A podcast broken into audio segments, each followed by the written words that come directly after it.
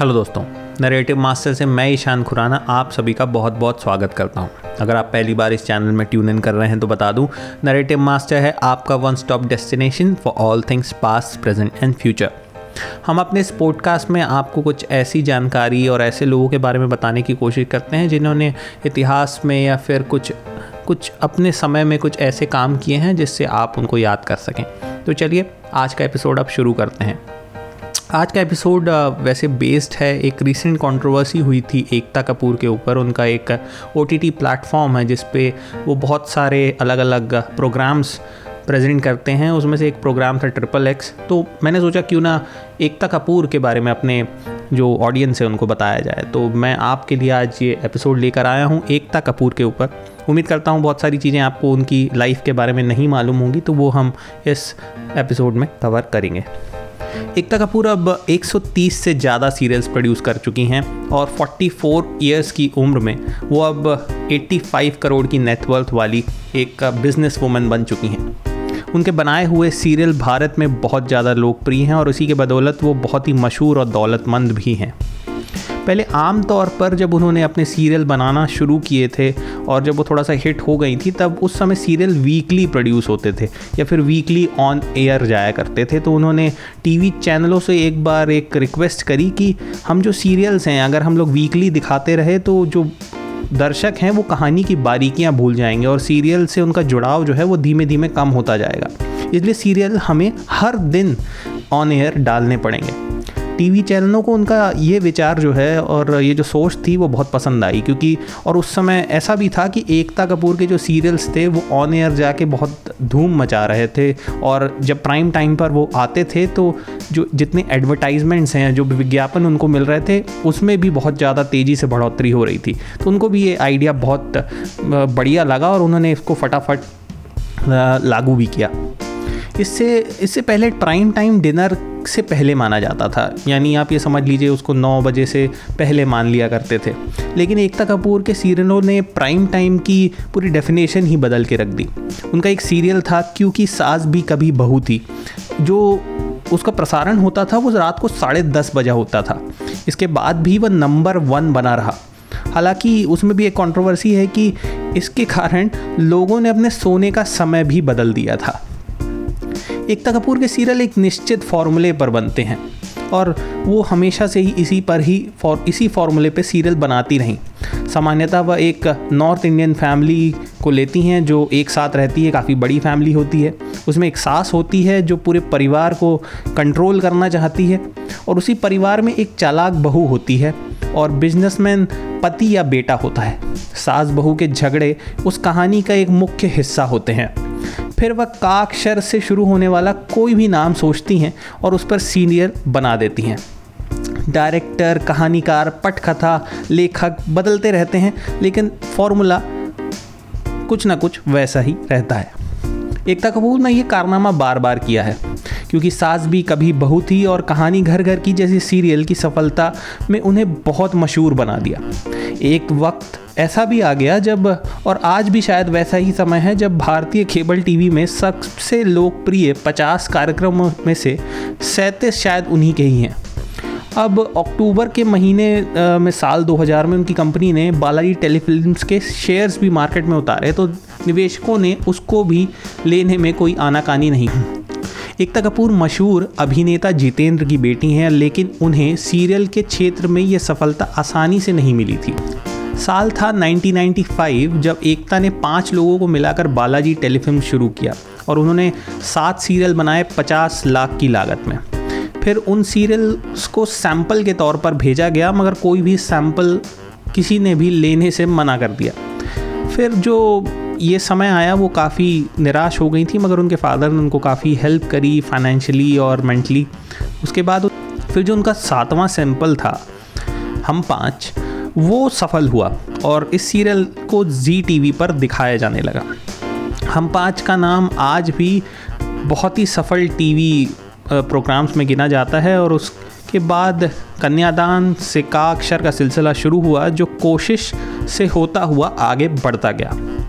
क्योंकि सास भी कभी बहू थी ने एकता कपूर को लोकप्रियता के सातवें आसमान पर पहुँचा दिया।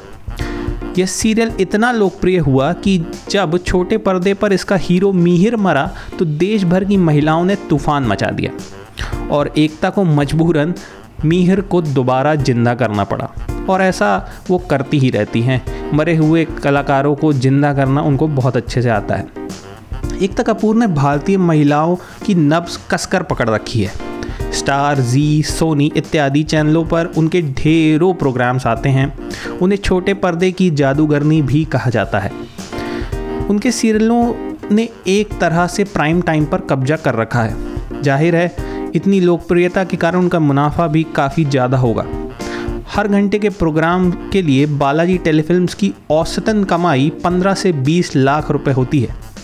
2015 में इस कंपनी ने 500 करोड़ सिर्फ़ अपने 25 सीरियल्स के बदौलत ही कमाए थे।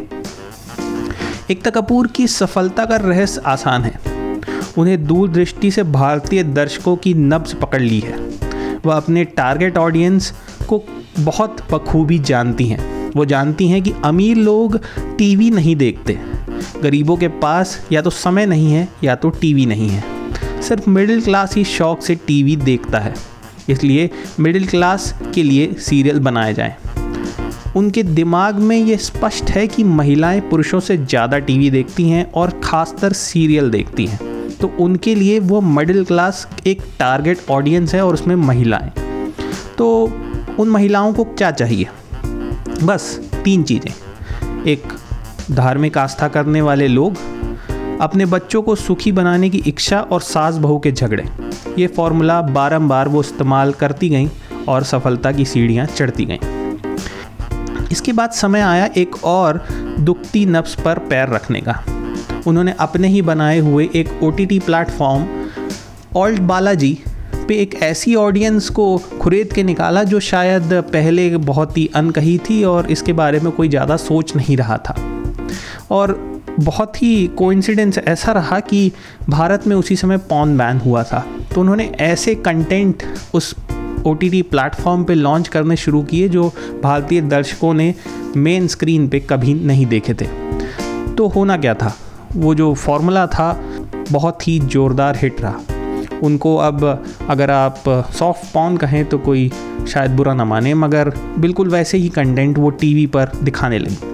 और शायद साल 2018 के बाद से लेके 2020 तक इन दो सालों में उन्होंने कईयों सीरीज़ उसी पैटर्न पे उतारे और लोगों ने उसको बहुत पसंद किया।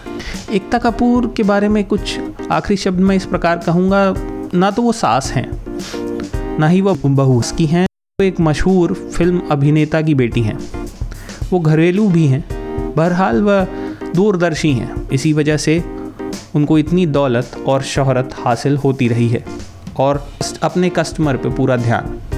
वो अपने कस्टमर को बखूबी जानती हैं। इसीलिए हम उनके बहुत सारे सीरियल्स देखते हैं। तो चलिए, ये रहा आज का एपिसोड इसमें हमने एकता कपूर के बारे में जाना। मैं आप लोग को और कुछ बताना चाहूँगा कि हम लोग अब बहुत सारे पॉडकास्ट प्लेटफॉर्म्स पे अवेलेबल हैं। एप्पल पॉडकास्ट में हम अवेलेबल हैं आई हार्ट पे हैं और गूगल पॉडकास्ट पे भी हम अवेलेबल हैं। तो मैं चाहूँगा कि जो लोग, जो दोस्त आप लोगों के अलग अलग प्लेटफॉर्म पे पॉडकास्ट सुनना पसंद करते हैं तो आप अपने फ्रेंड्स फैमिली में इसको शेयर करें। शायद आपकी पसंद, उनकी पसंद से मैच खाती हो। और भी बहुत सारे पॉडकास्ट हमने बनाए हैं। पिछले एपिसोड्स में अगर आप कुछ मशहूर हस्तियों को बारे में सुनना चाहते हैं तो हमने अशोका को कवर किया है। शाहजहां के कुछ एपिसोड्स हमने बनाए थे, जो काफ़ी पसंद किए गए। और साथ में हमने बाबर के ऊपर वॉल्ट डिज्नी जेफ बेजोस हमने ऐसे बहुत सारी हस्तियों के ऊपर अपने एपिसोड्स बनाए हैं। तो उम्मीद करता हूँ आप को हमारे एपिसोड सुन के पसंद आ रहे होंगे और आप ये सुनते रहेंगे। और आने वाले दिनों में हम और अच्छे अच्छे एपिसोड आपके लाने की कोशिश कर रहे हैं। साथ ही साथ, अगर आप क्वारंटाइन में हैं तो अपना ख्याल रखिए। अगर आप क्वारंटाइन में नहीं हैं, अपने काम पर जा रहे हैं तो प्लीज़ अपना मुँह ढक कर जाएँ हैंड सैनिटाइज़र लेकर जाएँ और अपने हाथ कोई ना कोई ग्लव से ज़रूर ढक लें। बस यही मनोकामना है। उम्मीद करता हूँ आप लोग सब स्वस्थ रहेंगे, मस्त रहेंगे। चलिए, फिर मिलते हैं अगले एपिसोड में। बाय